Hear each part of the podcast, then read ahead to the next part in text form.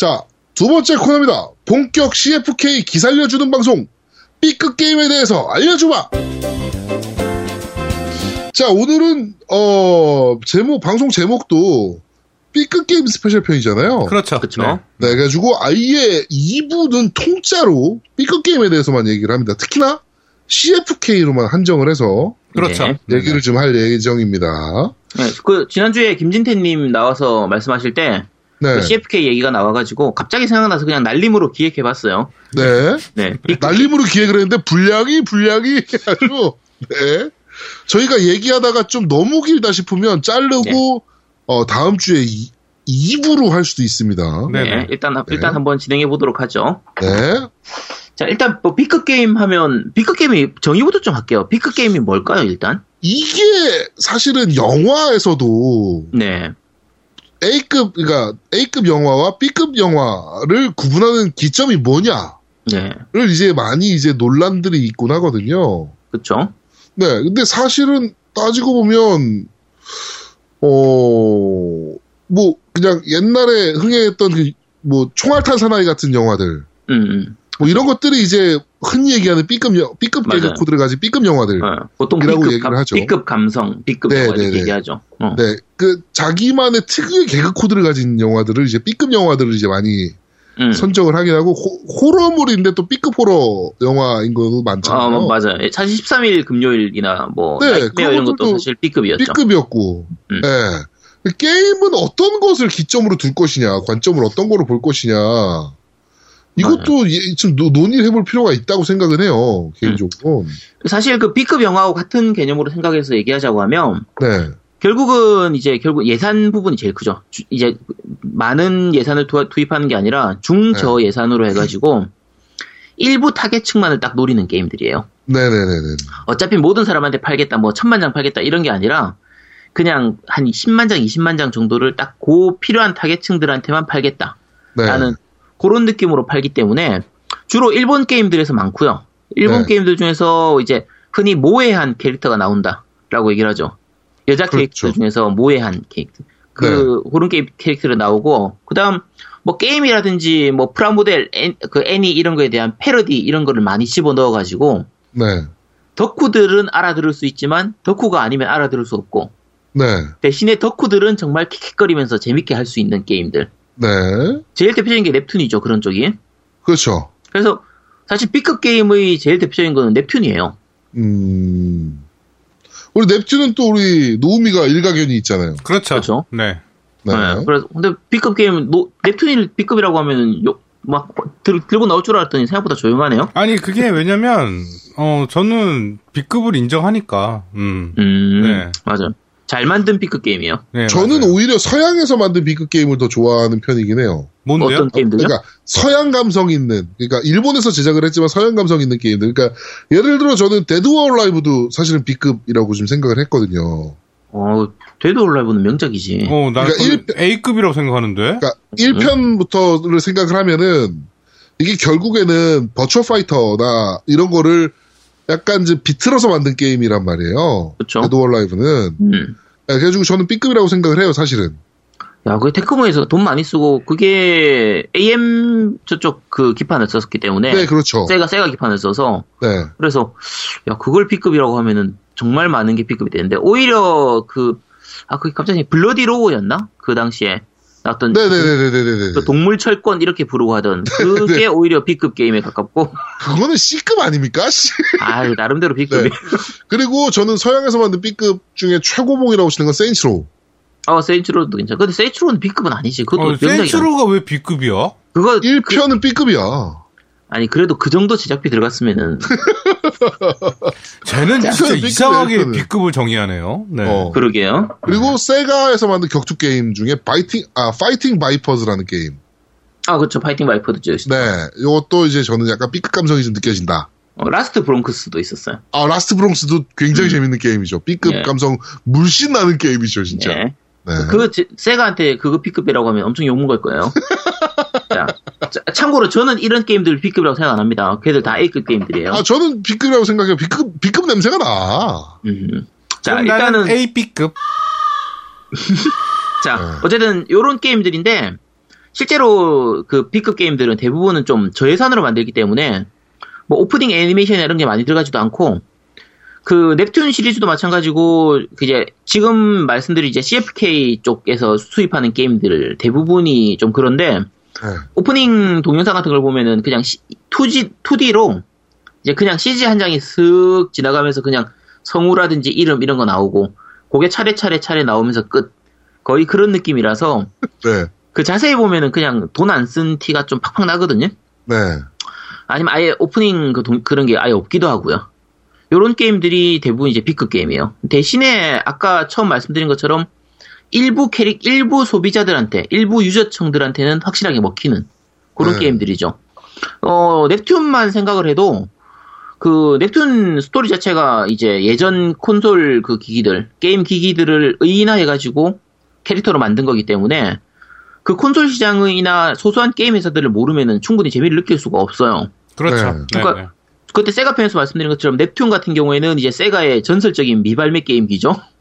그렇죠. 요거는 잘 모르시겠거든. 세가 편 참고해서 잘 들어오시면 됩니다. 네네. 그다음에 뭐 그 외 캐릭터 나오는 것들이 닌텐도 위라든지 뭐 엑스박스 360이라든지 플레이스테이션 3, 4 이런 것들을 의인화해가지고 이제 만들어져 있는 거고, 이제 캐릭터 주변 캐릭터로 나오는 것들 중에서도 뭐 팔콤이라든지 메이지스, IF가 이제 아이디어 팩토리고요. 네네. 네. 그렇죠. 컴파라고 나오는 애가 컴파일 하츠, 컴파일이죠. 네. 요런 캐릭터들 나오는데, 대표적으로 이제 메이지스를 보면, 메이지스가 이제 OPB하고 해서 그 카우스헤드나 슈타인즈 게이트를 만들었던 그 회사거든요. 그렇죠. 네. 네네. 그래서 캐릭터 자체가 중2병스러워요. 말하는 대사라든지 이런 것 자체가 다 중2병스러운 게, 여기서 나오는 게임들이 대부분 중2병 캐릭터들을 좀 많이 그리고 있기 때문에, 그 이제 넵튠 게임 내에서의 메이지스도 중2병스럽게 표현하는데, 만약에 메이지스라는 회사를 모르면은 그다지 그 재미 코드를, 개그 코드를 느끼기가 좀 힘들거든요. 그렇죠. 네네. 네, 이런 식으로 일부 유저에 대해서 일부 소비자층한테, 그러니까 전체 소비자층을 다 노리는 게 아니라 딱 일부 소비자층을 확실하게 공략을 하는, 그리고 예산을 낮게 잡고 판매량도 조금만 잡는, 뭐 요런 게임들이 이제 B급 게임이라고 생각하시면 돼요.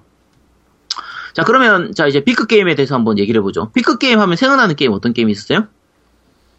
저는 아까 말씀드린 대로 DOA. 일단 넵튠. 아, 역시 딱 그대로죠. 네. 네. 보통 B급 게임 하면 지금 말씀하신 그런 게임들이요. 그리고 국내에서는 지금 CFK 쪽 부분하고 인트라에서도 가끔 나오고요. 아니, 생각을 해보니까 네. 아까 제가 DOA나 세인츠로우 얘기하셨을 때 되게 비웃으셨잖아요. 그렇죠. 네. 네. 터미네이터 있잖아요, 영화. 네네. 1편은 B급이었어요. 아, 그쵸. 맞아요. 1편은 B급이에요. 네. 1편은 B급으로 시작한 영화예요. 맞아요. 근데 2편부터 정말 트리플 A급이 된 거죠. 그쵸. 네. 1편에서 엄청 성공해가지고. 네네네. 그러니까 네. 저는 DOA나 세인츠로우나 이런 것도 다 비슷하다고 보는, 비슷한 시점, 관점으로 보는 거예요. 그러니까 1편은, 그러니까 DOA 1편과 세인츠로우 1편은 아주 B급 감성이 냄새가 나는. 근데 시리즈에 가면 갈수록 이제 A급으로 올라온 이런 게임으로 보는 거죠. 그렇게 볼 수도 있죠. 세이치로 네. 같은 경우에도 GTA를 이제 꼬아가지고. 그렇죠. 모티브에서 네. 만든 거니까. 네. B급으로 만든 거니까. 네. 그리고 B급 게임 인정. 네. 콜. 네. 콜.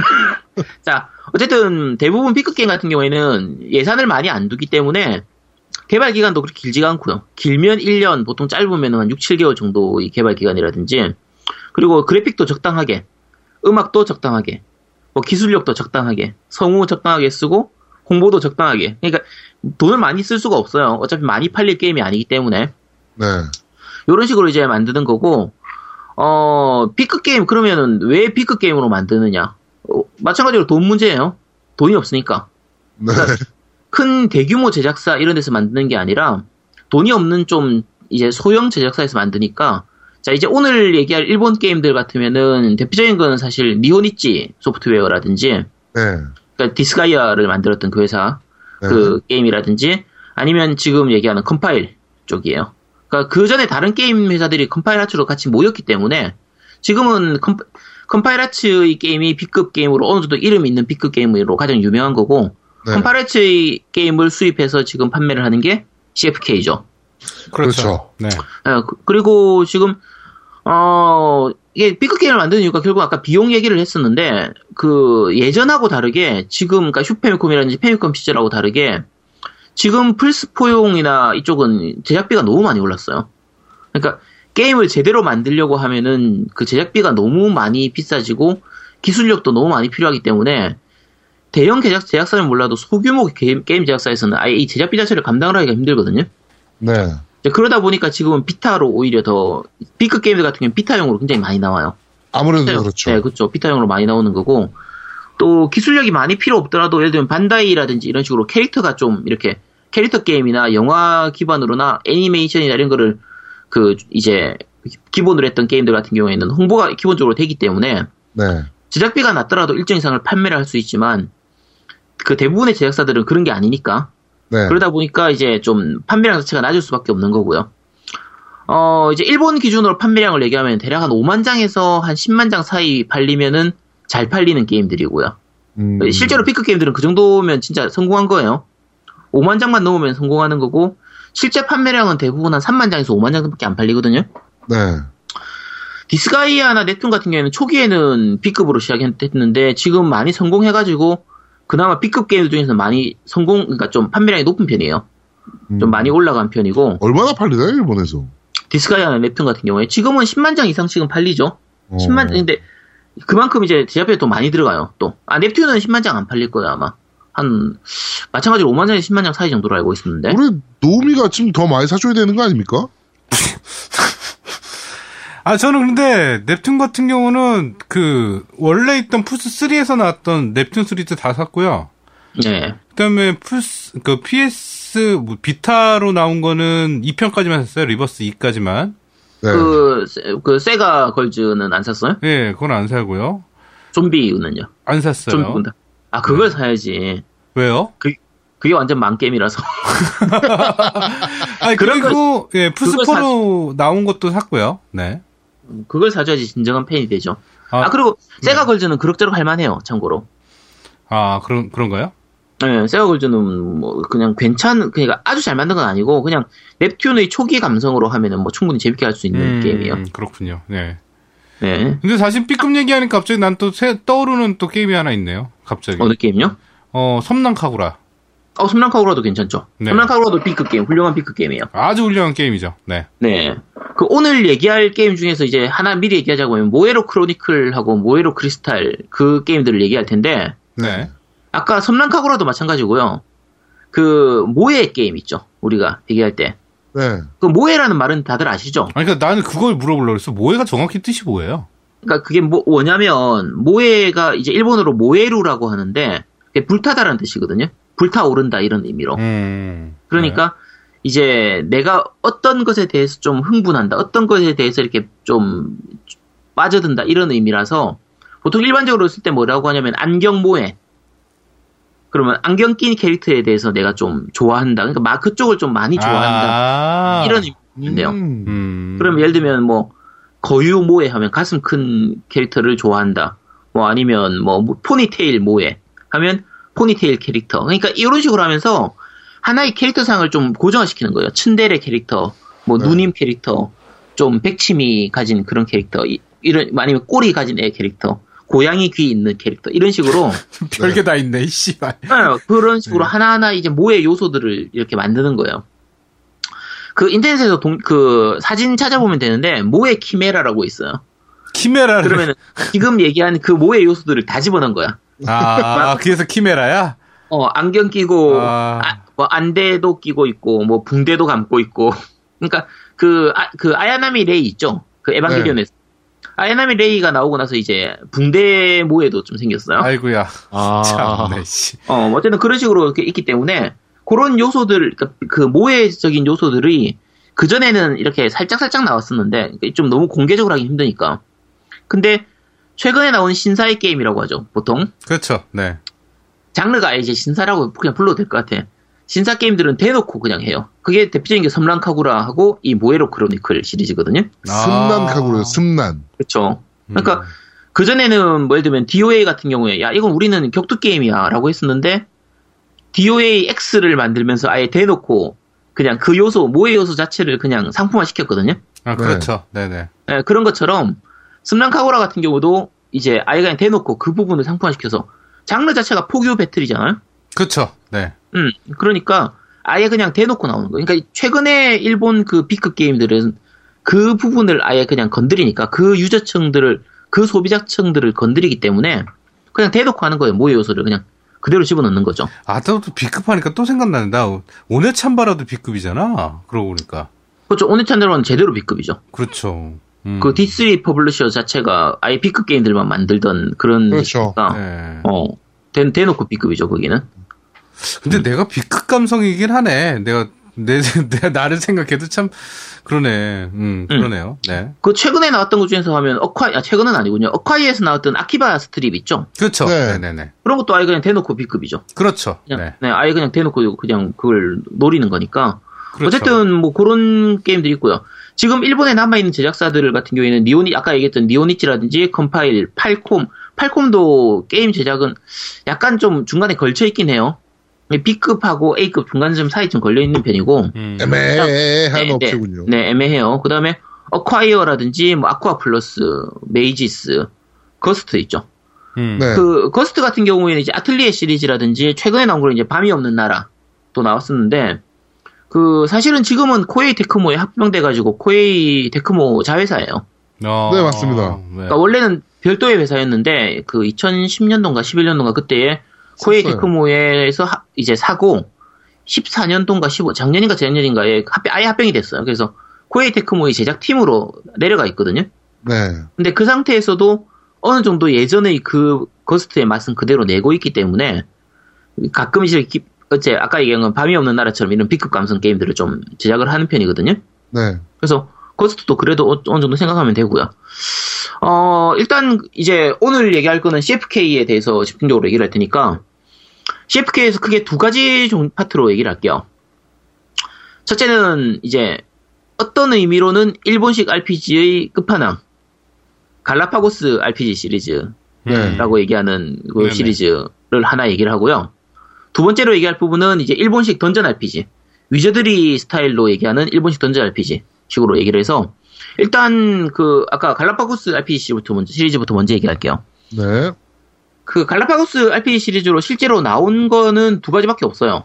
그 맞아요. 페어리 펜서하고 오메가 퀸텟하고 두 개인데 네.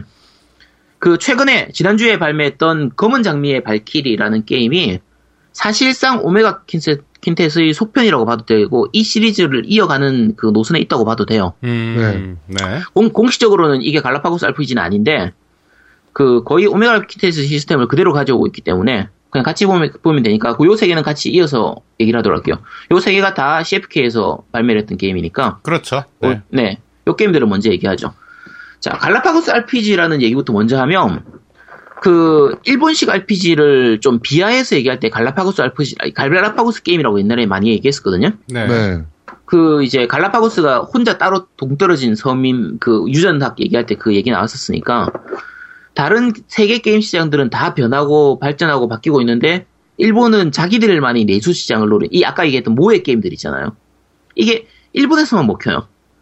유럽이나 서양 쪽 북미 쪽에서는 잘 안 먹히는데 일본 내에서 소수층들만 노리고 자꾸 가다 보니까 갈라파고스화 되어 간다라고 해서 비하했었는데 아예 이걸 그냥 그래 나 일본 갈라파고스다라고 그냥 대놓고 얘기한 거예요. 그래서 예전에 일본식 RPG의 그 장점이자 단점들을 그냥 그대로 다 집어넣어버린 거예요. 네. 그렇죠. 그게 사실은 갈라파고스라는 말 자체가 그 경제 흐름, 일본 경제 흐름을 비판할 때 쓰는 용어였어요. 맞아요. 네. 근데 이제 그거를 컴파일 하츠가 역으로 이용한 거죠. 우린 일본이니까 일본 게임스럽게 만들게라고 그냥 대놓고 한 거죠, 이것도. 네. 맞아요. 그 보통 일본식 RPG의 특징으로 얘기하는 게 자유도가 좀 낮고 스토리만 그냥 즐기는 거죠. 그렇죠. 네. 그런데 이제 최근에 일본 RPG들 같은 경우에는 이제 어설프게 자유도를 높여가지고 어설프게 오픈월드를 만드는 그 F모 게임 같은 게임들 있잖아요. 그렇죠. 자동차를 탔는데 특정 지점까지 내가 운전을 할 수가 없어. 그렇죠. 네. 오픈월드인데 할 게 없어. 그렇지. 네. 네. 그러니까 자유도는 높은데 할 게 없어. 그렇죠. 네. 네. 그러니까 차라리 그런 쪽으로 가지 말고 그냥 일본식 RPG는 원래 자유도 낮으니까 자유도 포기하고 스토리만 즐겨라. 그렇죠. 라고 하는 거고, 네. 아까 얘기한 것처럼 그냥 모해한 캐릭터 대놓고 내놓고, 그 다음에 수영복이라든지 속옷 같은 거 DLC로 팔고, 싸우다가 적당하게 옷 찢어져가지고 속옷도 좀 보여주고, 네. 그 다음에 뭐 중2병스러운 것도 설정 그냥 그대로 집어넣고, 레벨 노가다라든지 재료 노가다라든지 노가다도 그냥 팍팍 하라고 하고, 그렇죠. 그런 식으로 그냥 대놓고 하는 거예요. 요게 그냥 갈라파고스 그 RPG고, CFK에서 내놓은 이 컴파일 하츠 쪽 게임들이 다 이런 게 공통점이에요. 또 다 똑같아요. 네. 노가다 많고 플래티넘 따려고 하면 진짜 미친 듯이 시간이 걸려요. 그렇죠. 네. 잘하든 못하든 간에 물리적으로 시간이 무조건 오래 걸릴 수밖에 없도록 노가다를 안 할 수가 없도록 만드는. 예를 들면 대표적인 게 그 어느 게임이었지? 그 미궁 시리즈였나? 그 미궁의 지하에서 죽다 그 게임이었는지 내가 정확하게 기억이 안 나는데. 키를 3만 키를 해야 되는 게 있어요. 적 몬스터를. 네. 그럼 적 한 번 싸울 때 보통 한 2마리, 3마리 이렇게 나오잖아요. 그렇죠. 네. 뭐 많이 나오면 뭐 4-5마리 나온다고 치고 얘들을 3만 마리를 죽여야 되는 거예요. 그러면 300마리도 토가 나오는데. 산술적으로 한 번 싸울 때 3마리씩 나온다고 치면 10,000번을 전투를 해야 되는 거지. 아우 짜증나. 이거를 그게... 플래티넘. 그렇지. 그게 정확히 얘기했는데 넵튠 같은 경우도 제가 플래티넘 땄는데.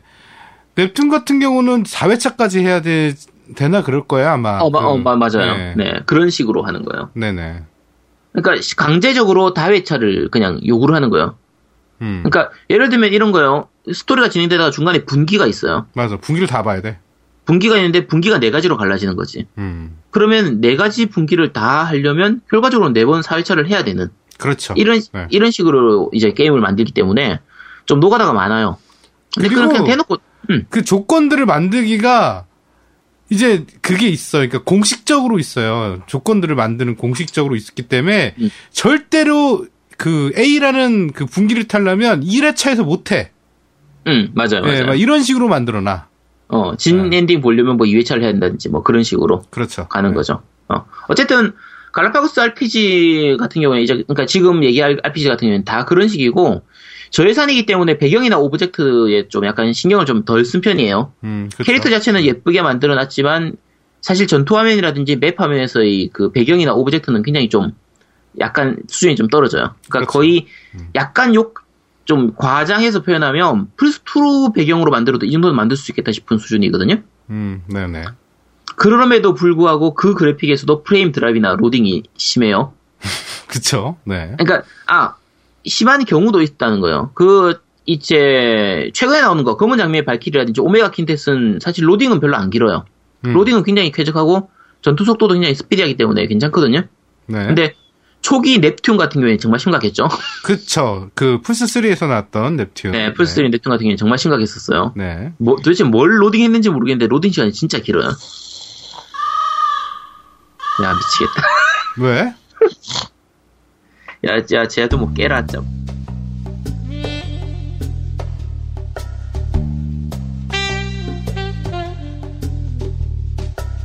자, 그러면 뭐 일단 뭐 자세한 총괄적인 부분은 이렇게만 얘기하고요. 그렇죠. 제가 이 부분을 좀 길게 얘기한 건, 오늘 얘기할 게임들은 대부분 이런 공통점이 있기 때문에 얘기를 한 거고요. 네, 그렇죠. 자, 일단 갈라파고스 RPG 시리즈 첫 번째인 페어리 펜서 F. 네. 는 노우미님께서 얘기하시겠습니다. 네. 일단은 뭐 게임 자체는 뭐 별건 없어요. 그러니까 뭐냐면 그 스토리는 좀 이상해. 스토리가 뭐야?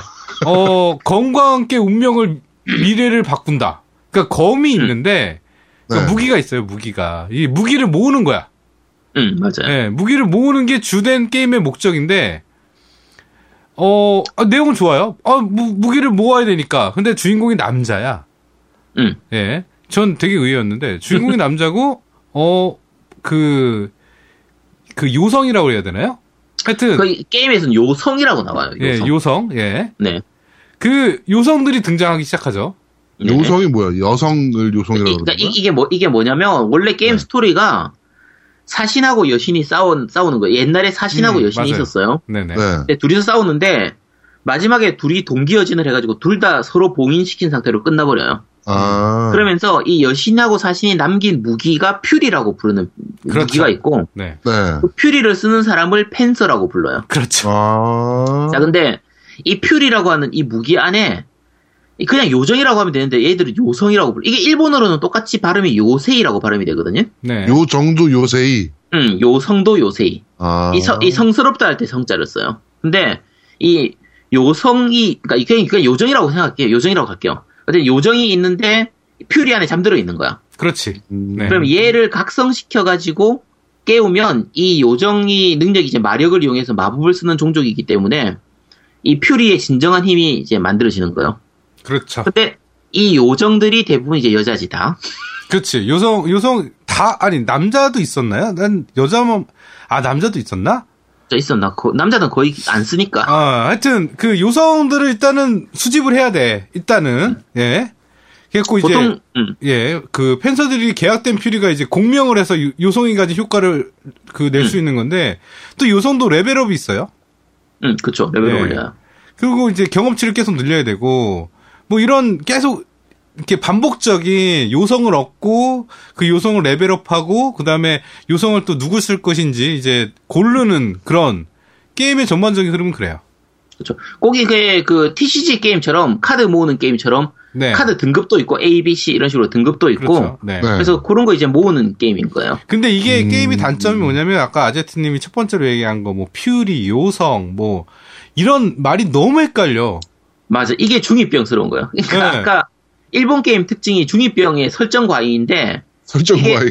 이게 대표적으로 나오는 게 뭐 시스템에서 뭐 레저넌스 이펙트라든지 맞아요. 아까 네. 그 퓨리에서 이제 요정을 그러니까 요세이를 불러 가지고 그걸 각성시키고 나면 페어라이즈라고 해서 이제 변신하는 것도 가능하고요. 그렇죠. 네. 아니면 뭐 게임 전투 중에는 이제 뭐 어드벤티지 배틀 들어가고 뭐 텐션 게이지 같은 거 사용하고 그러니까 시키자면 분노 게이지 같은 거요. 그렇죠. 네. 그런 거고 나중에는 이제 그 봉인된 여신에서 이제 퓨리를 뽑아가지고 봉인을 해제하는 게 나오는데 갓 리프로덕트인가?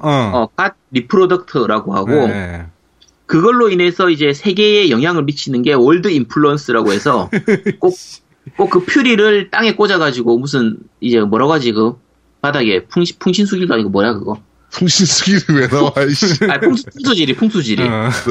꼭 풍수질이 좋은 자리에다가 이렇게 지맥을 자극해가지고 맞아. 새로운 던전 만들어내고 이런 식으로 하고 그걸 어디다가 어떻게 꽂느냐에 따라서 스토리가 또 분기가 되고 그런 거예요. 그러니까 이게 게임 자체가요, 용어가 너무 어렵다 보니까 하다가 놓게 돼.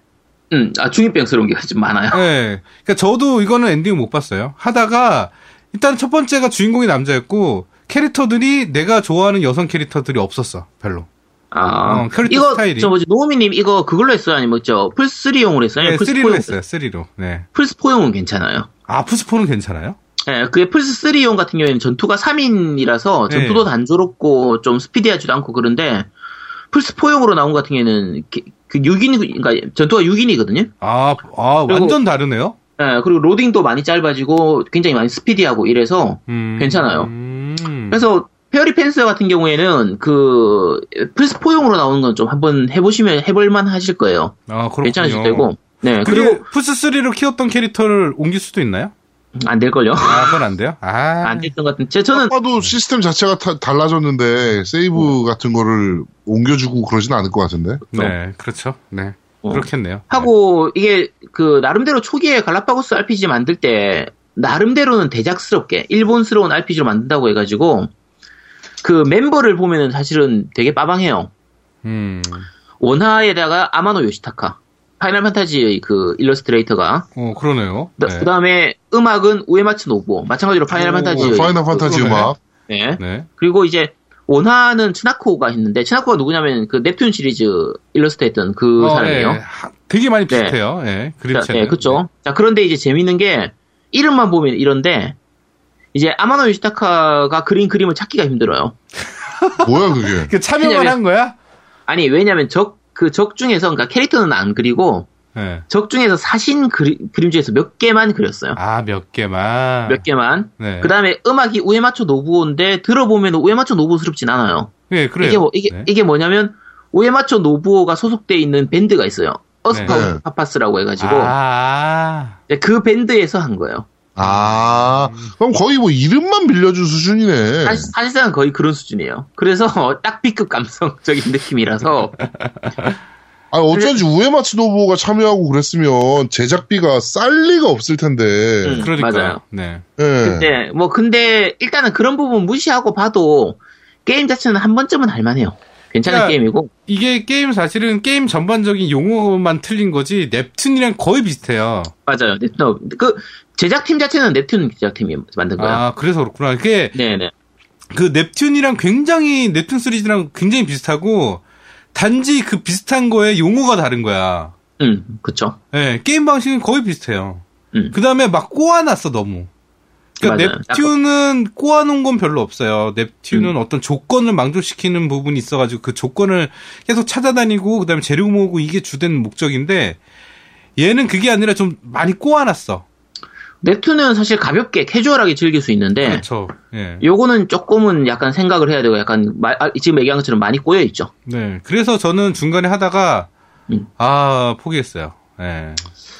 아 그래도 그냥 가볍게 그러니까 B급 게임 접근할 때는 너무 큰 기대 가지고 하시면 안 돼요. 그냥 네, 그렇죠. 네. 편안하게 가볍게 한 번쯤 즐겨봐야지 하는 정도로 하면 뭐 할만하니까 그냥 그렇게 하시면 되고요. 아까 말씀드린 것처럼 플스3용은 조금 약간 아쉬운 부분이 있었는데, 네. 그 플스4용으로 이제 이식된 부분은 추가 부분도 많고요.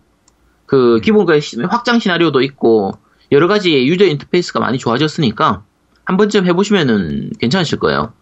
그렇죠. 네네. 자, 다음으로 소개할 부분이 이제 오메가 퀸텟이에요. 그렇죠. 자, 갈라파고스 RPG 시리즈 2탄이었고요. 네. 이게 전작이었던 페어리 펜서가 그렇게까지 큰 성공을 못해서 그런지 1탄에 비해서는 조금 힘이 빠진 느낌이었어요. 그렇죠. 네. 네, 근데 다만 우리나라에 한정하면 플스4용으로 첫 한글 RPG였거든요. 네. 그래서 나름대로는 팔렸지만 뭐 그렇게까지 성공했다고 보니 좀 약간 힘들었고요. 네, 저는 한정판을 샀죠. 네. 그 한정판이 그 PS4용 스킨이 들어있었어요. 그렇죠. 네. 네, 그 스킨 실제로 붙이는 사람은 잘 많이 없겠지만. 네. 네. 어렸어요, 저는 받자마자. 네. 아니, 그게 한정판하고 일반판하고 가격 차이가 얼마밖에 차이가 안 났어요. 네, 12,000원, 13,000원 차이가 안 났는데. OST CD 한 장 더 주고, 뭐, 그런 거밖에 없었어요. 네. OST는 아마 예판에도 줬을 텐데, 예약 판매하면 그냥 다 줬었던 걸로 기억하는데. 그래요? 하여튼 저는 네. 그렇게 갖고 있어요, 예. 그 플스4용 그 한정판 보면은 케이스는 되게 크거든요. 박스가 되게 커요. 근데 박스 뚜껑을 열어보면은 내용물은 별로 없죠. 그렇죠. 네. 네, 뭐, 내용물을 불렀는데 어차피 가격 차이가 차이 안 나니까. 네, 화보집도 있었나? 네, 저기 있는 거 지금. 네. 설정 자료집이 들어있어요. 네, 설정 자료집. 네, 그렇죠. 들어있고. 스킨을 만약에 쓴다고 생각하면 스킨 가격만 생각해도 뭐 그 정도 값은 충분히 하니까. 그렇죠. 네. 뭐 한정판이 비싸다고 보기 좀 힘들어요. 네. 뭐 괜찮은 편이고. 자, 게임 스토리 잠깐만 얘기하면 이제 세상에 마물이 나타나가지고 그냥 세계가 어느 정도 박살난 거예요. 그렇죠. 요 박살난 세상에서 이게 마무리를 이제 BEEP라고 해서 비프라고 하는데. 아, 나 이것도 웃겼어. 네. 그게 보통 음악에서 잡음 같은 걸 얘기할 때 비프를 삐 네. 소리 삐삐 하는 그런 소리 이제 비비라고 하는데 요게 이제 마무리 몬스터고요. 얘들을 죽이기 위해서 영무녀라고 하는 그 무녀가 나오는 거예요. 영무녀 씨. 영무녀인데 얘들이 네. 어떤 거냐면 다 여자애들이에요. 여자애들인데 네. 아이돌 같은 존재예요. 네, 그렇죠. 그래서 노래를 불러 가지고 적을 죽이는 거죠. 그렇죠. 네. 그 마크로스에서 린민메이처럼 네네. 노래를 통해서 적을 죽이는 거고 얘들이 힘을 얻으려면은 인기가 좋아야 돼요. 그렇지. 인기가 높아져야지. 뭐야 이게. 그래서 팬들한테 인기도가 높아지면 힘이 지속된다 이런 건데 무슨 이 드래곤볼의 원기옥도 아니고. 그러니까 이게 설정이 진짜 어디서 들어본 것 같은 거 애매한 것들을 다 모아놓은. 이게 또 하나 설정 중에 지금 얘기 안 하신 것 중에 하나가 뭐냐면 이게 도시 안에 갇힌 거야. 딴 데는 다 이제 그 마무리 다 지배를 하고 있고 그 진격의 거인처럼 어느 한정된 도시에 모여 있는 거야. 맞아요. 네. 야 이게 대단한. 다 짬뽕해 놓은 건데 이게 B급 감성이에요 사실. 네, 그러니까 그렇죠. 알고 보면 재밌죠. 네. 알고 보면 재밌고. 그리고 여기가 진짜 웃긴 게 아이돌 마스터랑 굉장히 흡사한 부분이 또 나중에 제가 설명드리겠지만 있어요. 네. 그 주인공이 아이돌이기 때문에 네. 지금 얘기한 것처럼 아이돌이라는 설정이라서. 근데 막 의상도 갈아입힐 수 있고. 그쵸. 그러니까 의상이 보면 진짜 무슨 변신소녀도 아니고 레이스 잔뜩 달려있고 막 하늘하늘한 무대 의상 같은 거 있잖아요. 네네네. 그런 거에다가 이제 머리 모양도 바꿀 수 있고 눈 모양도 바꿀 수 있고 뭐 의상 교체하는 거 이런 것도 또 바꿀 수 있어서 그리고 이제 그럼에도 불구하고 이제 중간에 의상 파괴 시스템이 있어서 싸우다 보면 옷이 찢어지죠. 그렇죠. 그런 것 때문에 하는 거 아닙니까? 뭐 꼭 그런 건 아닌데 이 아니면 보기도 좋고. 아 근데 의상이 찢어지고 부서지면은 그만큼 페널티가 있으니까. 그렇죠. 네. 항상 성능이 부족한데 전반적인 전투 난이도가 낮기 때문에 다 찢어진 옷을 입고 다녀도 괜찮아요. 네. 자, 어쨌든 그리고 사실 그 시스템은 조금 복잡한 부분도 좀 있어요. 전투는 간단한데 뭐 중간에 디스크를 해석하는 부분이라든지 뭐 브레이크 시스템이라든지 뭐 체인 스킬 시스템이라든지 이런 그렇죠. 부분도 좀 있고. 네. 네네. 근데 사실 그런 거 몰라도 게임 하는 데는 크게 문제는 없어요. 대강해도 그냥 진행은 잘 되거든요. 네, 그렇죠. 잘 되고 중간에 아까 노우미님 얘기하신 것처럼 그 아이돌이라는 설정이 있기 때문에 프로젝트 비디오 만드는 것도 있어요. 넵튠에서도 있었던 것 같은데, 이거. 네. 아, 근데 이게, 제가 이 얘기를 왜 하냐면, 얘네들이 공연을 해요. 그래서 맞아요. 그 비디오 만드는 데가 있어요. 연습하는 것처럼 이렇게 만드는데, 나는 그거를 계속 돌려봤어. 너무 이렇게 뭐 흐뭇한 거야. 얘네들이 춤추는 것들이, 나오는 것들이. 되게 아기자기하게 치거든요, 정말. 근데 음악도 괜찮아요. 음악도 굉장히 좋아요. 음악도 굉장히 좋고, 예. 근데, 세 번째 플레이하면 꼭 뒤졌어, 프로그램이. 나가. 아, 그래요? 예. 네. 아, 그래요? 그러니까 한 번 플레이하면 정상인데, 그걸 연속해서 한 세 번, 네 번 플레이하면 꼭 뒤져. 버그인가? 예? 네? 버그인가 보네? 네, 버그야, 버그. 그러니까 연속으로 재생하면 문제가 되더라고요. 내가 연속으로 재생해본 적이 없어가지고. 예, 네, 저는 계속 재생해놓고 음악 듣고 그랬거든. 음악 듣고 싶어서 그냥 편하게. 근데 이제, 제일 게임의 좀 문제점이 얘네 또 매니저도 있어요. 아, 그렇죠. 네, 매니저도 있어가지고 하여튼 이 게임은 제가 이것도 엔딩을 못 봤는데 도대체 뭘 게임에서 해야 되는지를 못 찾았어. 그냥 돌아다니면서 계속 뭐 자기 기술들 막 열고 막 뭐 하는 것들 계속해서 뭐 아까 뭐 체인 스킬 막 연동하고 막 괜찮긴 해요. 막 뭐 재밌어 보이려고 막 하는데 뭘 해야 될지 의미를 못 찾았어요. 솔직히 말씀드리면 이게 요 게임도 마찬가지고 다음번에 설명할 검은 장미의 발키리도 마찬가지인데 네. 그 맵이 쓸데없이 넓어요. 너무 맞아. 넓어요. 넓어. 그리고 전투 자체는 스피디하게 진행되는데 전투가 너무 잦고 난이도는 굉장히 낮은데 차라리 난이도를 약간 높이고 전투를 좀 이제 많이 그러니까 좀 이제 오래 걸리게 하더라도 한 번 전투에 경험치를 많이 주고 전투를 좀 횟수를 줄이면 좋겠는데 그렇죠. 네. 한 번 전투할 때 경험치는 작게 주고 전투 횟수는 많고 맵은 쓸데없이 넓고 요게 좀 단점이에요. 짜증나는 스타일이네 좀 졸려요 조금. 맞아요. 그리고 이게 네. 맵이 넓다고 얘기했는데 처음에는 맵이 작아. 근데 같은 맵을 뭐 어떤 미션을 깨고 또 가면 똑같은 맵인데 그 구간이 더 열려 있는 거야. 맞아요. 네, 그러니까 처음에 또 시작하는 데는 또 갔거든? 거기까지 열린 맵장에 또 가는 거예요. 봤던 길을 또 보는 거지, 어떻게 보면. 그치. 그러니까 좀 그래요. 네. 그 다음에. 지루할 수밖에 없네. 제일 짜증나는 건 뭐냐면, 저기, 요 언덕 위에 아이템이 보여. 네. 저걸 먹고 싶어. 근데 딱 보니까 저걸 먹으려면, 이중 점프 기술을 익혀야 돼. 근데 막 먹고 싶은데 이중 점프 기술이 없어서 나중에 그 기술을 익히고 그 자리를 다시 와야 되는. 근데 그런 방식은 생각보다 많잖아요. 많죠. 네. 보통 이제 메트로이드 스타일 같은 그런 게임들에서도 많이 네. 있긴 한데 이게 액션이 아니라 RPG인데. 그렇지. 차라리 그럼 그 맵에서 그 위치까지를 좀 빨리 갈 수 있는 다른 시스템이 있으면 좋은데. 똑같은 길을 또 가야 되는 거지. 그런데 그게 또 몬스터가 많이 나오니까 무조건 전투라도 가면서. 그렇지. 네. 그러니까 네. 물론 맵 중간중간에 워프 시스템이 있어서 중간중간에 체크포인트에서 이제 워프로 할 수 있는 건 있긴 그렇죠. 한데. 있긴 있죠. 네. 근데 그래도 쓸데없이 전투가 좀 많은 건 있어요. 네네. 근데 아까 얘기한 것처럼 이게 어차피 이런 B급 게임들 같은 경우에는 그런 부분 감안하고 하는 게임이거든요. 넵튠은 더하면 더하지 덜하진 않았으니까. 근데 전반적으로 얘기한 것처럼 전투 자체는 쾌적하고 꽤 스피디하게 진행이 되고 뭐 여자 캐릭터도 예쁜 편이고요. 그렇죠. 그리고 재밌는 게 하나가 있어요. 나는 이거 보고 진짜 빵 터져가지고 한참 웃었는데 음기 숙련도라는 게 있어요. 음기 숙련도. 그건 뭐야? 그게 음악할 때 음자야. 네, 그게 이제 오해할 수 있는데 음악할 때 음자예요. 음기 숙련도인데 이걸 누가 음악의 음자라고 생각해? 이게 누가 봐도 다 음란할 때 음자거든. 그러니까요. 그러니까. 근데 네. 이제 그냥 그 말장난이죠 사실. 네. 그 신나가지고 물어봤더니 씨발 그냥 음악이었어. 네. 아니 근데 게임에서 보면은 중의적으로 쓰여요. 실제로 게임 내에서도. 그렇죠. 아 그래요? 자 어쨌든 얘기한 것처럼 여러 가지가 섞여 있는 거예요. 아이돌 마스터도 섞여 있고 스토리상에서는 뭐 진격의 거인하고 뭐 이런 거 저런 거 다 섞여 있고 한데 노래 그러니까 이게 주제가 아이돌 그러니까 캐릭터들이 아이돌이기 때문에 노래는 전반적으로 괜찮은 편이고요. 네. 가볍게 즐기긴 좋아요. 그렇지. 너무 깊은 개연성 이런 거 스토리 찾지 말고 그냥 노래로 적 몬스터 죽인다 그냥 그것만 생각하고 애들 키워가지고 아이돌 키운다 이렇게 생각하면 할만하거든요. 아이돌 마스터네.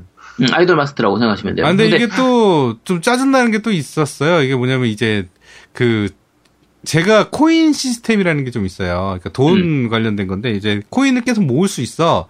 그걸로 이제 뭐 옷도 사고 뭐 여러 가지 뭐 할 수 있는 건데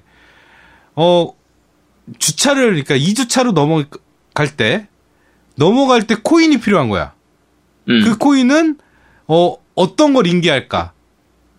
그러니까 바로 그냥 그 두 번째 엔딩 보고 나서 그다음 인계할 때 바로 인계되는 게 아니라 내가 코인을 가지고 인계할 항목을 선택해야 돼요. 그렇죠. 네. 그것도 짜증 나더라고.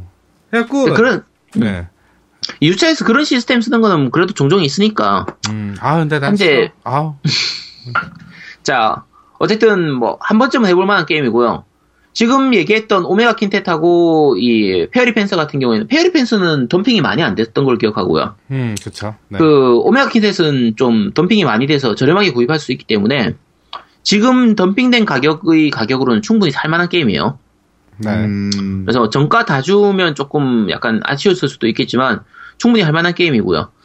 요 두 개의 게임이 좀 덤핑이 많이 돼서 그런 건지. 자, 이번에 세 번째로 얘기할 이 검은 장미의 발키리 같은 경우에는 출시까지 가격 자체가 되게 낮아요.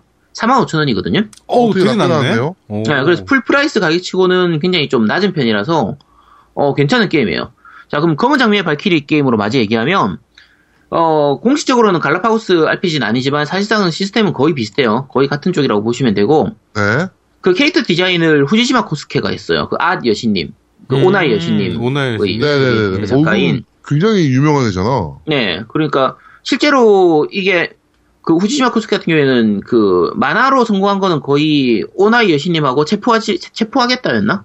네, 그거 체포하겠어. 네, 체포하겠어. 그 두 개밖에 나머지는 거의 성공한 게 없죠. 제가 다른 작품을 모르겠거든요. 네. 그리고 게임 일러스트 같은 경우에는 사쿠라 대전 시리즈하고 테일즈 오브 판타지, 그러니까 테일즈 시리즈를 제외하면은 사실 게임에서 캐릭터 디자인이 별로 안 맞았었거든요. 네. 그래서 그 자주 나온 것처럼 보이지만 실제로 그렇게 많지는 않은 편이었고, 그래서 좀 괜찮은 게임이라고 생각을 할 수 있었는데 일본에서 이게 망했던 이유 중에 하나가 성우 이슈예요. 오늘 양양님이 있었으면 여기 좀 약간 붕괴했을 것 같은데. 네. 후지시마 코스케가 작년이었나 올해였나 결혼을 했거든요. 네. 결혼한 상대가 후지시마 코스케가 지금 나이가 52살이에요. 와, 근데 작년에 결혼했어. 네, 근데 올해 결혼했었나? 아, 올해 결혼한 것 같아요. 올해 결혼했는데 상대가 그 21살이에요. 와. 근데 그 상대 여자가 누구냐면 오토기 네코무라고 해서 그 되게 유명한 그 코스플레이어 하는 사람이에요. 네. 코스플레이어인데 그것도 속도 위반으로 결혼했거든요. 아. 그래서 올해 애를 낳았어요.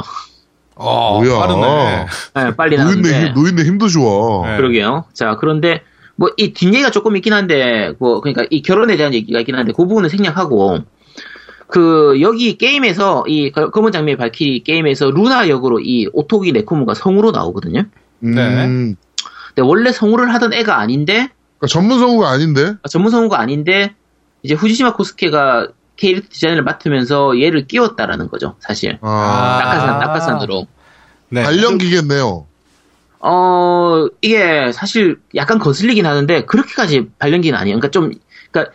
그 캐릭터 자체가 원래 좀 약간 멍한 캐릭터이기 때문에 약간 네. 발령기긴 하지만 그럭저럭은 들어줄만 한데, 이제 그 선입견 부분으로 보면은, 이게 결국 낙하산이니까 좀 미운 부분도 좀 있긴 하잖아요? 그렇죠. 네네. 그리고 다른 성우들은 정말 힘들게 열심히 해가지고 그 자리까지 가서 캐스팅을 되는데, 얘는 그냥 낙하산으로 떨어졌으니까 좀 일본에서는 그 부분 때문에 욕을 많이 먹었어요. 아~ 그게 네, 그게 판매량에도 영향을 좀 미쳤고, 근데 너무 그거에 대해서 신경을 안 쓰고 하면은 그럭저럭 할 만한 게임이에요. 게임 자체는 그렇게까지 게임 자체는 사실 오메가 퀸텟에서 단점이었던 부분들을 많이 개선해서 나왔기 때문에 많이 개선하긴데 맵 부분은 아직까지 개선을 좀 못했고, 근데 여전히 넓습니까? 여전히 넓고 쓸데없는 전투는 많아요. 아. 네. 근데 대신에 그 오토 전투가 되게 잘 돼 있거든요. 네. 그러니까 오토 전투 시스템이 되게 좀 잘 돼 있고, 그 전투를 빨리 돌리게 하는 그런 시스템도 잘 돼 있기 때문에, 설정해서 맞춰주면은, 그 전투가 굉장히 빨리 할 수 있기 때문에, 괜찮아요. 괜찮고, 전투 난이도가 낮은 편이라서, 그럭저럭 어차피 랜덤 인카운트, 그러니까 적하고 그냥 싸우는 게 아니라, 화면상에서 적이 보여서 이렇게 피해 다닐 수 있는 구조기 때문에, 네. 잘 조정해갖고 하면은, 그럭저럭은 재밌게 할 수 있어요. 그래서 오메가 킨테스를 재밌게 하셨던 분이면은 걱정 안 하고 구입하셔도 돼요. 이거는 노미 안 샀습니까? 안 샀어요. 안 돼. 웬일이야? 아 그게 나는 그 발키리가 그 발키리인지 몰랐어. 어느 발키리인 줄 아는? 너 저거 뭐야? 저 뭐냐? 마크로스의 발키리로 생각한 거 아니야? 아유, 참 쟤는 참.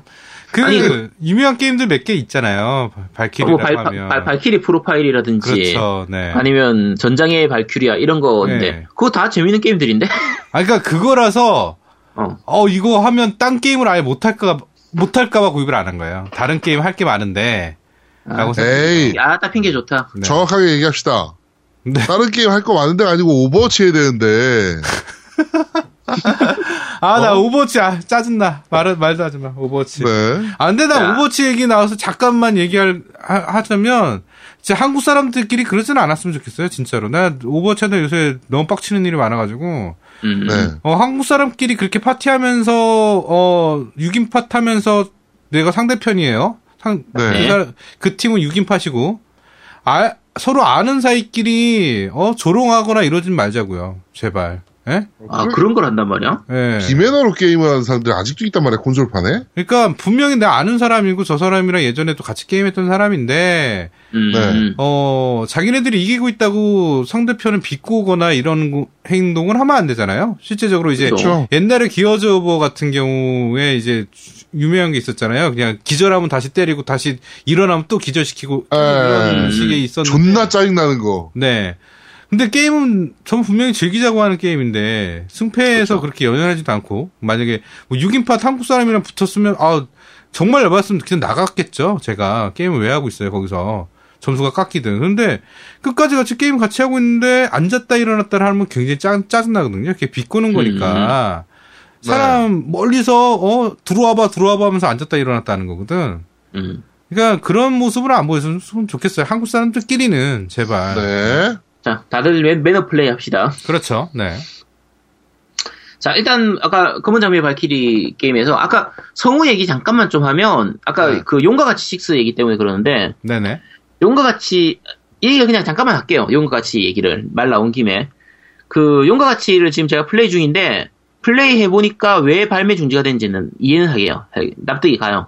그래요? 납득이 돼요? 네, 납득이 가요. 그러니까 이게, 일본 부분이나 이제 여러 가지 역사적인 부분이나 그런 문화적인 부분을 이해를 하고 보면 그게 별로 문제가 안 되는데 그런 부분 없이 그냥 보면은 충분히 걸릴 만한 부분이 좀 있어요. 그러니까 아마 이 제작한 감독 입장에서는 이 정도는 괜찮겠지라고 해서 넣은 걸로 보여요. 근데 그게 우리나라에서 제작사에서 봤을 때는 야 이거 안 돼 싶은 걸로 보이는 거죠. 이게 그 전체를 다 얘기하면 네타 네. 부분 되는 부분이 너무 많기 때문에 네. 다 얘기는 못 하겠는데 어쨌든 발매 중지될 만한 부분도 있어요 사실. 네. 이건 저희가 조만간 네. 용과 같이 스페셜에서 한번 말씀드리도록 네, 하겠습니다. 다음 주나 아마 다다음 주쯤 하게 될 것 같아요. 네. 그리고 오히려 성우가 더 문제예요. 용과 같이는. 그래요? 저번에 말씀하셨잖아요. 네, 그 용과 같이 같은 경우에 그 괜찮은 성우들도 있어요. 그러니까 그 보통 실제 배우들을 쓰니까 예를 들면 그 후지와라 다치야라고 해서 배틀로얄하고 데스노트에 나왔던 그 주인공이 있는데 네. 걔 같은 경우에도 그 목소리 연기가 되게 좋았고요. 오그리 슌도 괜찮은 편이었고요. 미야사코 그 히로유키라고 해서 나구모 역으로 나오는데 다 괜찮아. 이게 그 이름 일본 드라마나 이런 거 좋아하는 분들은 다 한 번씩 들어본 이름일 거거든요. 네. 근데 이제 문제가 기타노 다케시 있죠? 네. 기타노 다케시 사진 괜찮은데 이 목소리 연기가 너무 어색해요, 조금. 아... 어색하고 제일 중요한 거는 그 마키 요코라고 해서 키요미라는 여자 역으로 나오는데 귀요미? 귀요미 말고 키요미. 네. 아, 키요미 맞을 거예요. 아마 근데 이 역이 꽤 중요한 역이에요. 중간에 이제 약간 슬픈 장면이나 좀 진지한 장면 이런 부분들이 들어가는데 그 캐릭터 모델링에서의 표정도 그렇고 목소리 연기도 그렇고 너무 어색해요. 책 읽는 연기. 이게 게임 자체를 다 깨버려요. 그래서 용과 같이 게임 자체는 충분히 재밌는데 아까 성우 문제, 아까 지금 그 발키리에서 성우 문제가 나와서 얘기하자면 용과 같이 6에 비하면은 이 성우는 그나마 들을만 해요. 그러니까 요거 성우 때문에 지금 그 루리앱에서도 사실 게임 안 해보고 일본에서 이 성우 얘기가 나온 것 때문에 막 루리앱에서 악플 달면서 이래저래 불매한다는 이런 얘기하는 사람들이 있는데 네. 그런 거 전혀 문제 안 되는 내용이에요. 그냥 네. 선입견 가지지 말고 게임하면 충분히 즐길 수 있으니까. 아니 왜 안 해보고 욕을 할까? 그러게요. 아메바라서 그래, 아메바였어. 뭐, 그네가 아메바. 이해를 못하겠어. 네. 충분히 할만하고요. 그, 특히 이제, 그, 오메가 퀸텟 세트도 사용했었는데, 그, 이제, 라이브 2D 기술이라고 해서, 2D를 3D처럼 이렇게 보여주는 그런 거 있죠. 그러니까 네네네, 캐릭터가 애니메이션처럼 네. 움직이도록 이렇게 보여주는. 네, 입체적으로 보여줄 수 있는. 네. 그, 최근에 나온 것에서 제일 대표적인 거는 데스티니 차일드 모바일로 그렇죠. 나온 거 있죠. 네. 거기서 보면 2D 캐릭터인데, 꼭. 움직이는 것 같이. 움직이는 것처럼 보이는, 요게, 좀 잘 쓰여진 편이라서 사실 데스티니 차일드가 정말 잘 쓰여졌거든요. 그 라이브 2D가. 네 맞아요. 그걸로 떡 치는 게임인데 뭐. 맞아요. 근데 그 수준까지는 아닌데 그래도 꽤 잘 사용해가지고 볼만한 모습으로 보여주고 있고요. 그리고 이제 퀘스트나 이런 그 퀘스트 진행하는 게 약간 불편하다면 불편한데 좀 심플하게 돼 있기 때문에 그러니까 퀘스트를 보는 부분이나 퀘스트가 어디서 시작되느냐 이런 부분들은 불편한데 그런 거 신경 안 쓰고 해도 자연스럽게 퀘스트가 깨지도록 진행이 돼 있어요.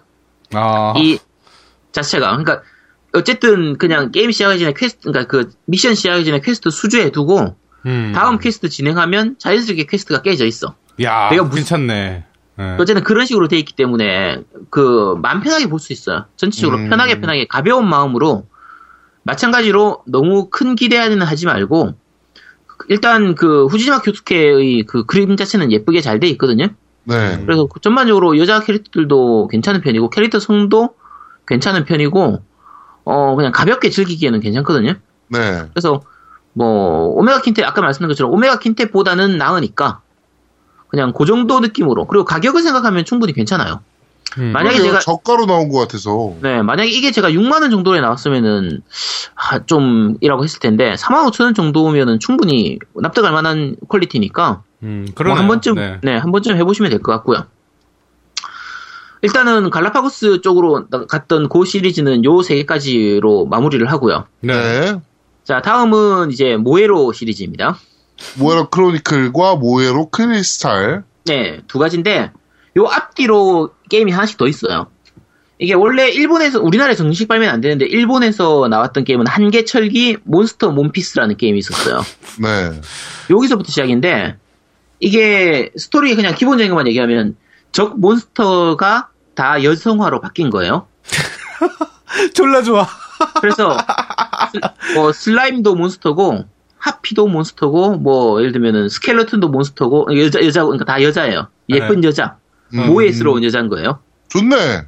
응, 다 그런 거죠. 그리고 그 이게 뒤에 모에로 크로니클이나 크리스탈에도 연기되는데 제일 큰 부분이 이제 적을 이제 우리 편으로 만들기 위해서 적을 이제 잡을 때 이제 그 적을 또 강화시킬 때 마찬가지예요.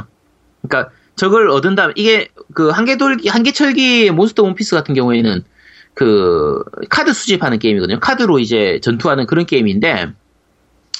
그 카드를 강화시키잖아요. 우리나라에서 현질해가지고 강화시키는 것처럼. 얘들은 현질을 하는 게 아니라 비벼야 돼요. 이렇게. 비벼? 이게 터치. 터치예요, 터치. 이게 비타용 게임이기 때문에 터치하는 장면이 되면은 비타를 세로로 세우거든요. 네. 그러면 전체가 이제 몬스터 그림이 나오죠. 이 상태에서 이제 뭐 잘 만져줘가지고 얘를 이제 소리가 많이 나오죠. 아, 참고로 이거 무조건 이어폰 끼고 해야 되고, 공공장소에서 하면 굉장히 좀 위험한 게임이에요. 네. 이게 지하철이나 이런 데서 하면 주변에서 진짜 막 어마어마하게 째려보거든요. 해보셨나요? 아, 제가 비행기 안에서 한번 해봤어요. 아. 비행기 안에서, 그때 이어폰을 제가 안 가져가가지고, 소리를 약간 약하게 그때 일본 가는 비행기 안에서 했었는데, 그 옆 테이블 뒤쪽의 자리에서 다 쳐다보더라고요. 그래서 어쨌든 참, 네. 공공장에서 웬만하면 안 하는 게 좋은 게임이구나. 특히 여러 번 아까 터치를 한다고 했는데 부드럽게 이렇게 살살 터치를 할 수도 있고 빠르게 터치를 할 수도 있고 좀 세게 문지를 수도 있고 제일 마지막에 가서는 이제 후면에 있는 터치패드 있잖아요. 삐타 같은 경우 후면도 네, 터치패드가 있어요. 후면 예, 양쪽에 있죠. 네. 이거를 앞뒤로 잡고 위아래로 흔드는 거예요. 이게 그냥 상상해도 알 수 있을 테고 이 동영상 나와 있는 거 보면 확실하게 알 수 있는데 딱 그 게임 하는 모습이에요. 그 게임 DDR 같은 게임 하는 그런 모습이기 때문에 아. 말 그대로 노리고 만든 게임이에요. 만든 게임이고. 아, 나 그런 건 좀 싫어 좀. 아, 솔직히 말해서. 아니, 근데 이게 재밌다니까. 이거 참고로 내가 호이한테 하라고 시켜줬는데 호이도 되게 재밌어하더라고. 요 파트는 정말 재밌어요. 근데 요거 이 다음으로 나왔던 게 이제 한계돌파 모에로 크로니클하고 그 모에로 크리스탈인데 요 두 개는 그냥 묶어서 얘기할게요. 모에로 크로니클은 팬티 찾는 게임이고 모에로 크리스탈은 브라 찾는 게임이요. 짧게 얘기하면. 네. 근데 이게 이제 신이 남긴 그 이제 신의 힘을 가진 팬티가 있고 신의 힘이 담긴 브라가 있는 거예요. 아 뭐야? 아, 이거 뺏기면 세계가 멸망할 수도 있다니까. 그 세계의 균형을 잡아주기 위한 두 가지 아이템이 되는 거예요. 쉽게 생각하면. 그래서 몬스터들을 잡아가면서 몬스터 이제 돌아다니면서 그 여자 몬스터를 이제 수집하는 그런 게임이라고 보면 돼요. 그러면 일반 몬스터도 있어요. 여성형 몬스터가 아니라 일반 몬스터는 정말 대강 그렸어.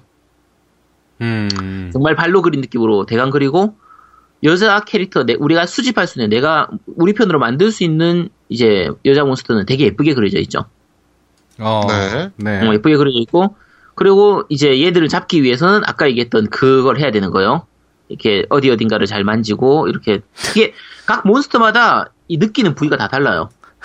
생뚱맞게 그러니까 우리가 생각할 때 그냥 느끼는 부위하면 당연히 그 가슴이라든지 뭐 이 거기라든지 이런 거 생각하는데. 네. 이제, 뭐, 칼 끝에서 느끼는 애들도 있고. 아, 뭐야. 뭐, 신발 끄트머리라든지, 방패 끄트머리라든지, 뭐, 이제, 날개 어쨌든 각 몬스터마다 느끼는 부위가 다르기 때문에, 고기를 공략하기 위한, 이거 찾아가는 그런 게 재미가 좀 있어요. 이걸, 얘들 이 시스템 이름을 심쿵 스크래치라고 하는데, 어쨌든, 들른 거예요. 심쿵 스크래치 하는 거예요. 그래서, 긁어주고, 만져주고, 이렇게 해주고, 중간에, 나중에, 이제, 팬티도 갈아입힌다든지. 그니까, 이 팬티 갈아입히는 게 잡체인지예요. 그니까, 하나의 캐릭터를 그대로 쓰는 게 아니라, 어떤 팬티를 입히냐에 따라서 성향이 좀 달라져요.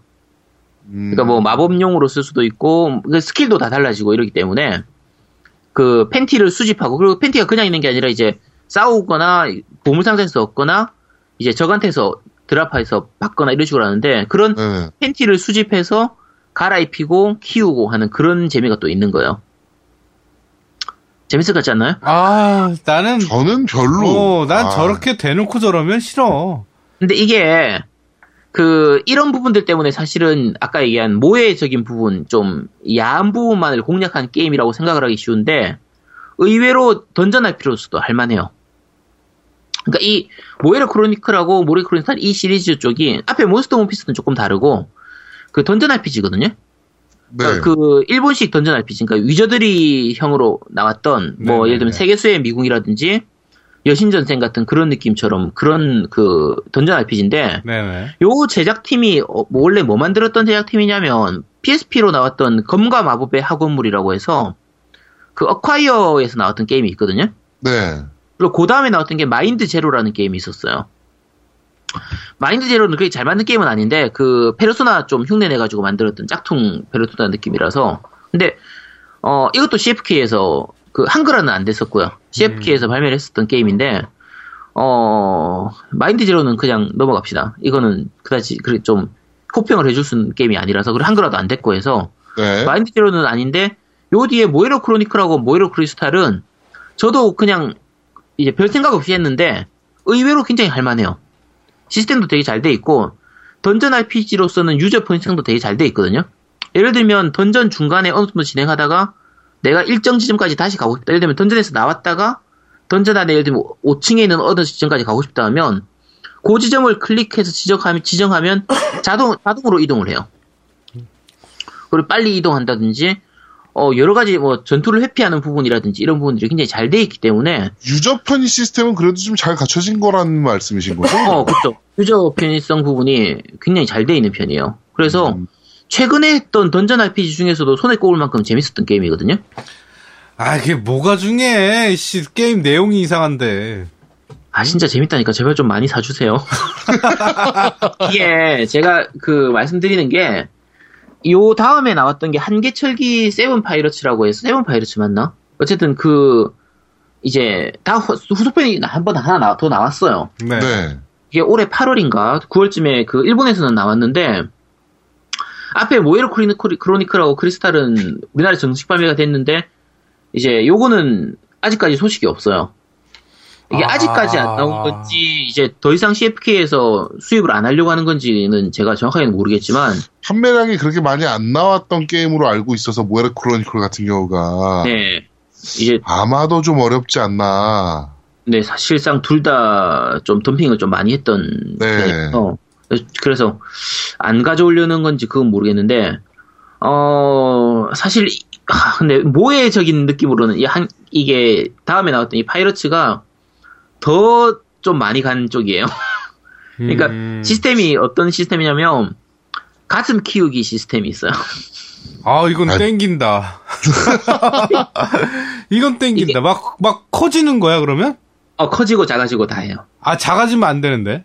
아니, 그러니까 그게 캐릭터가 예를 들면 커지면 파워가 강해지고 가슴이 작아지면 이제 스피드가 빨라진다든지 이런 식으로 해서, 그리고 키울 때도 이제 말 그대로 만져서 키우거나, 뭐, 먹이거나, 뭐, 속옷이라든지 이런 걸 이용해가지고 키워야 되는 거예요.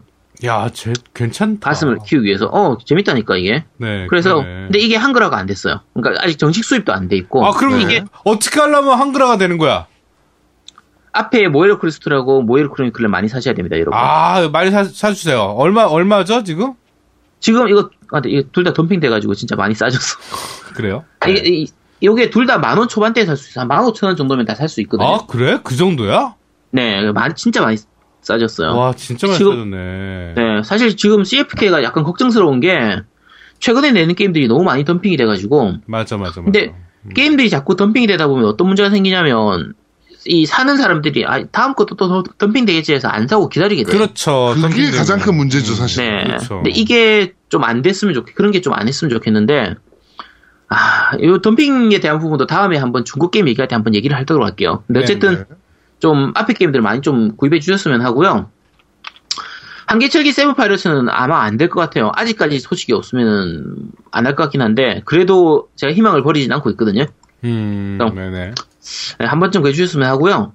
일단 게임에 대한 얘기는 여기까지만 할게요. 네네. 제가 모에로 크로니클이나 크리스탈 부분은 좀 너무 짧게 얘기한 것 같긴 한데, 둘 다 말씀드린 것처럼 의외로 할 만한 게임이에요. 의외로? 네, 그러니까 게임성도 상당히 괜찮은 편이에요. 일본식 던전 RPG를 좋아하면 충분히 해볼 만한 게임이거든요. 네. 여러 가지 캐릭터 키우는 시스템이라든지, 뭐 아이템 사용하는 시스템이라든지 이런 것들도 꽤 잘 돼 있는 편이고. 네네. 얘기한 것처럼 캐릭터가 모에로 크리스탈, 최근작인 이제 모에로 크리스탈 같은 경우에는 캐릭터가 여자 캐릭터가 80명이에요. 에이.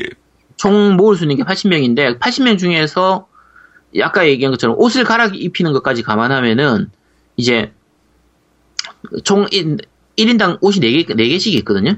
네.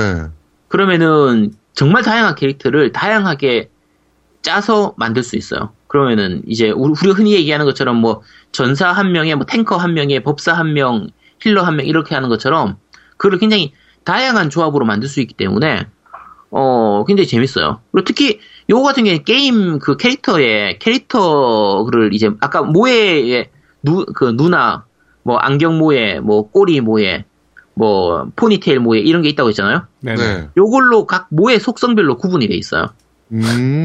그래서 이 속성을 서로 연관지어서 키우는, 예를 들면 어떤 캐릭터 같은 경우에는 이제 그 모의 속성 그걸 키울 때 다른 캐릭터들 중에서 누나 캐릭터가 있으면 내가 더 강해진다든지, 아니면 옆에 안경 캐릭터, 안경 모의 캐릭터가 있으면 그 안경 캐릭터는 안경 캐릭터가 더 강해진다든지, 이런 식으로 서로 조합하면서 키워지는 부분이 있기 때문에 네. 전략적으로 짜는 맛이 있거든요.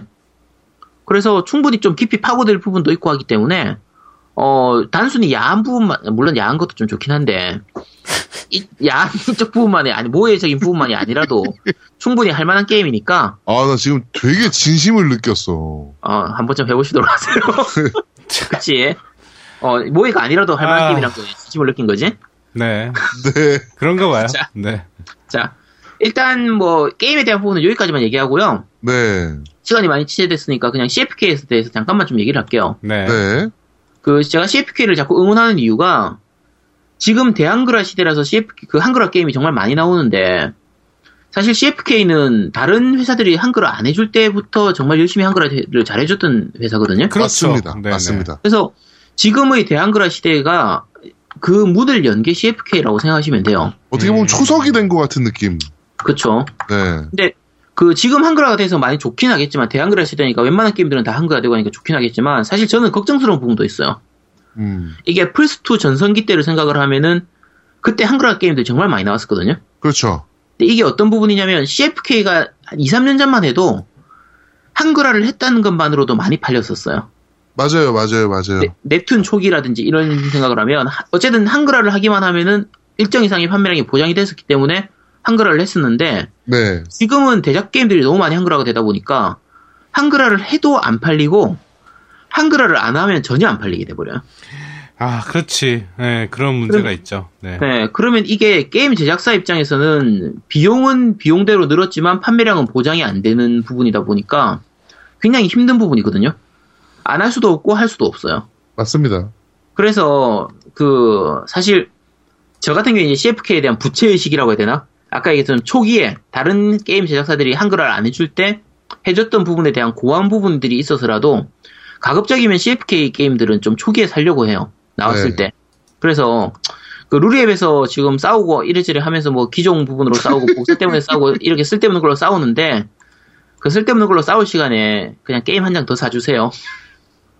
이게 되게 웃긴 게 막 그 CFK 그 뭐 지금도 그런지 모르겠는데 CFK 그 보도자료가 배포가 되잖아요. 네. 무슨 게임 나온다 이렇게. 네. 그러면 뭐 갓 CFK 뭐 내가 2장 산다 뭐 막 네.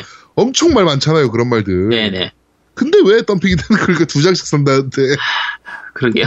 네. 아, 좀 응원을, 그러니까 게임사를 응원할 수 있는 방법이 되게 여러 가지가 있지만 게이머들이 할 수 있는 가장 큰 응원은 사실은 그 타이틀 사주는 게. 그렇죠. 네. 응원해주는 것 중에 가장 좋은 거잖아요. 네네. 맞아요. 그 가끔 네. 게이머들 중에서 루리앱에서도 얘기하는데 그런 경우 있어요. 소비자가 왜 기업 걱정해주냐고. 근데 그것도 맞는 말이긴 해요. 맞는 말이긴 한데 문제가 뭐냐면 제가 바라는 거는 앞으로 계속 한글화 게임이 나오기를 기대하기 때문에, 바라기 때문에 그 게임 회사를 위해서 게임을 사주자는 게 아니라 우리가 계속 앞으로 한글화된 게임, 양질의 게임을 즐기려면 좀 사주셔야 됩니다. 네. 네, 맞습니다. 맞는 것 같아요. 네. 네. 네. 뭐, 저번에 보니까, 며칠 전에 보니까 그 중고 관련 뉴스 하면서, 야, 중고로 만약에 회사가 망할 것 같으면 없어지는 게 낫다. 이렇게 너무 쉽게 얘기하더라고, 그런 부분을. 참.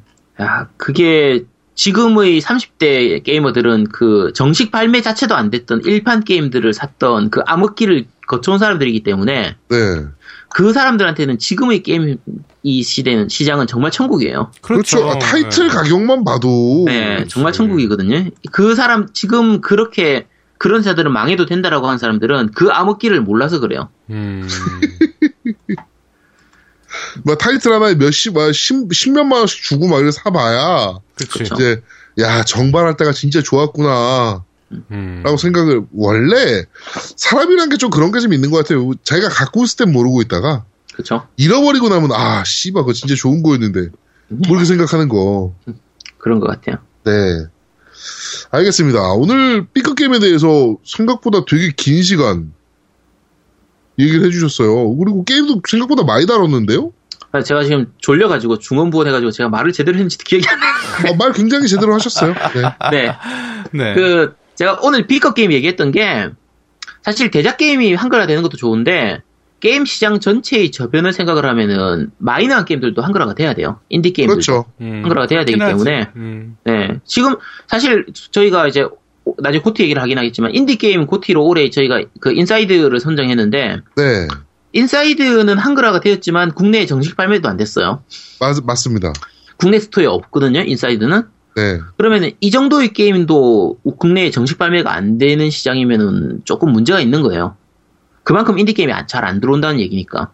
가슴이 아프네요. 또. 네. 그래서 좀 마이너한 게임들 그 일단 게임을 욕해도 좋은데 해보고 욕하시도록 하시고. 네. 너무 선입견 가지지 말고 일단 한 번은 좀 접해 보셨으면 해요. 아니, 저도 좀 반성해야겠네요. 네, 저도 사실은 개인적인 친분이 있어요. CFK랑은. 네. 그런데 사실 저는 CFK에서 나온 게임은 거의 안 해봤거든요. 아 너무하네 진짜. 네. 그렇지 너무하네. 아유 어떻게 저럴 수 있지? 아유 너무하네. 흥미가 안 갔어. 가져봐. 해보고 해. 해보고가 너도 해보고 좀 그 흥미를 가져봐. 그래? 네. 네. 자, 그래서 저희가 준비를 했습니다. 뭐 저희가 준비한 건 아니고 저번 주에 이제 출연하셨던 우리 김진태님. 네네. 이 PS 비타 버전으로 모에로 크로니클과 모에로 크리스탈을 후원해 주셨어요. 네. 아. 네. 그래서 CFK의 이거 같은 경우는 CFK에 하시고 싶은 말씀이 있으신 분들 네네.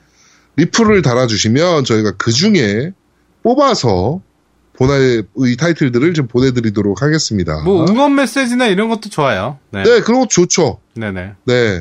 그리고 뭐 약속, 뭐 내가 CFK 게임이 나오면 내가 앞으로 진짜 2장씩 사겠습니다. 뭐 이런 약속도 좋고. 네. 네. 그 사실은 제가 그 밴드에 그 예고편이라고 해가지고 오늘 방송할 거에 대한 예고편을 며칠 전에 올려놨었거든요. 네네네네. 올려놓으면서 이제 그 CFK 특집을 할 생각이었기 때문에 그리고 지난주에 얘기도 한번 했었으니까. 네. 그래서 그 글에다가 누군가가 CFK에 대한 얘기를 아 이게 CFK 특집이군요라는 걸 아는 사람이 누군가가 적어주면은 그 사람한테 한번 드리려고 했는데. 네. 아쉽게도 아무도 네. 그러니까 CFK가 정말 고마운 회사거든요. 그렇지. 네, 열심히 노력하는 회사고. 네. 네 그러니까 뭐 응원의 메시지도 좋고 뭐 아니면은 뭐 요구하실 것들이나 뭐 이런 것도 좋으니까 그런 거 좀 남겨주시면 저희가 그 내용도 지금 전달을 하고요. 그다음에 타이틀도 그 좋은 말씀 해주신 분께 저희가 전달을 해드리도록 하겠습니다. 네. 네 이렇게 이벤트까지 저희가 말씀을 드렸는데 저희가 신년 특집으로 해가지고 선물 대방출을 한번 하려고 지금 준비 중이에요. 네. 저희 쪽에 보내주신 타이틀들이 지금 꽤 있어요. 제가 어저께 책상 정리하면서 좀 봤는데 꽤 있어서 저희가 다음 주에는 그 리스트를 지금 공개를 하고 어떤 타이틀들이 있는지. 선물 한번 대방출, 신년맞이, 네, 병신년을 보내고, 정유년을 맞는, 네, 지금 신년맞이로 그 선물 대방출도 한번 할 계획을 지금 갖고 있으니까 많은 기대 부탁드리도록 하겠습니다. 예, 제아도목이 그 선물 담당인데, 우리도 뭔 선물이 있는지 저희도 몰라요. 네. 네, 저만 알아요. 네, 신기하네요. 네. 아, 저 피사님한테 쿠키 받았습니까? 아직 못 받았어요. 안 왔는데, 아직. 네. 아, 그래요? 네네. 네. 아, 졸라 부럽다. 네. 네. 알겠습니다. 그리고 제가 방송을 빌어서 그 케이크 보내주신 나린이 아빠님 정말 감사합니다. 와. 생일이라고? 네, 그리고 그 마나 엘릭서님이 이제 또 다른 선물도 보내주시고. 와. 감사드립니다. 역시. 탄신일. 탄신일. 아제트 탄신일. 네. 축하드립니다. 다시 한번 축하드릴게요, 아제트님. 네. 와우, 네. 제대로 이번에 생일잔치 했네, 그러면. 네, 정말 감사드립니다. 네. 내가 다 뿌듯하네. 참. 네. 네네. 알겠습니다. 자, 30화, 겜덕비상 제 30화 송년특집 B급 게임 스페셜 편은 여기서 모두 마무리 하도록 하겠습니다. 지금 거의 새벽 4시가 다 되고 있는데. 네. 아까 지금 제가 편집할까 말까 고민하고 있는데 중간에 제가 졸았어요. 잤어요. 그것도 코 골면서. 씨. 네. 제가 되게 신기한 게요. 네. 대본을 이렇게 보고 있었거든요. 근데 기억이 안 나. 아, 참. 네. 아유. 순간적으로 잠들어서 순간적으로. 기면증인가? 씨발. 네. 네. 하여튼, 30화를 저희가 벌써 30화네요. 그러고 보니까. 그러네. 참. 네네. 네. 정말 징하게 하고 있구나, 우리도. 네. 우리한테 박수 한번 쳐줍시다, 우리도. 네. 아유, 30화나 했는데, 우리도 박수 한번 받을만해. 네. 거기서 이제 제아드몽은 몇 편 빠졌고, 저는 단 한 편도 빠진 적이 없죠. 네. 너는 네가 빠지면 녹음이 안 되는데. 네. 네. 그렇습니다. 자, 그리고 저희가 저번주에 말씀드렸던 고티. 네, 고티. 고티 얘기를 잠깐 지금 할게요. 네네. 일단 종합 순위에서는 뭐, 저희가 밴드에서 투표를 받았는데. 네. 네, 뭐, 단연, 언차티드. 그쵸. 네, 언차티드가 뭐, 단연 이제 선정이 됐습니다. 네. 네. 뭐, 보면 표수가요. 생각보다 크게 납니다. 네. 1위 언차티드 47표. 아. 네, 오버워치가 27표로 2위. 네. 아, 용과 같이가 생각보다 많았어요. 23표. 그리고 배틀필드 1이 22표. 월드 오브 파이널 판타지가 9표. 그리고 이거 뭡니까? 프린세스 메이커. 아, 이 프린세스 메이커 버전 박근혜인데. 네. 이게 사실은 되게 재밌는 게임인데 해본 사람이 별로 없는 것 같아요. 네, 이거는 고티가 아니고 워스트로 꼽혀야지. 아이, 어쨌든 야, 이 네. 정말 재밌는 게임인데 사람들이 안 해봐서 그런 거라니까 모르는 거라니까. 네, 하여튼 9표 이렇게 네, 받았습니다. 이렇게 종합 순위를 저희가 매겨놨고요. 네. 저희가 밴드에다가 각 부분별 선정도 저희가 한번 올리도록 하겠습니다. 그거 한번 확인해 보시면 될 것 같아요. 네네. 저희가 곧 디자인 팀장을 쪼아서, 상장을 좀 만들어서, 이 제작사들한테, 발송을 좀 하도록 하겠습니다. 네. 자, 겜덕비상 30화 송년 특집 B급 게임 스페셜편은 여기서 모두 마무리하도록 하겠습니다. 벌써 새벽 4시입니다, 진짜. 힘들어요. 네. 네네. 저희는 다음 주에 좀 더 재밌고 알찬 방송으로 여러분들을 찾아뵙도록 하겠습니다. 고맙습니다. 새해 복 많이 받으십시오. 새해 복 많이 받으세요. 끝. 아우, 기다다.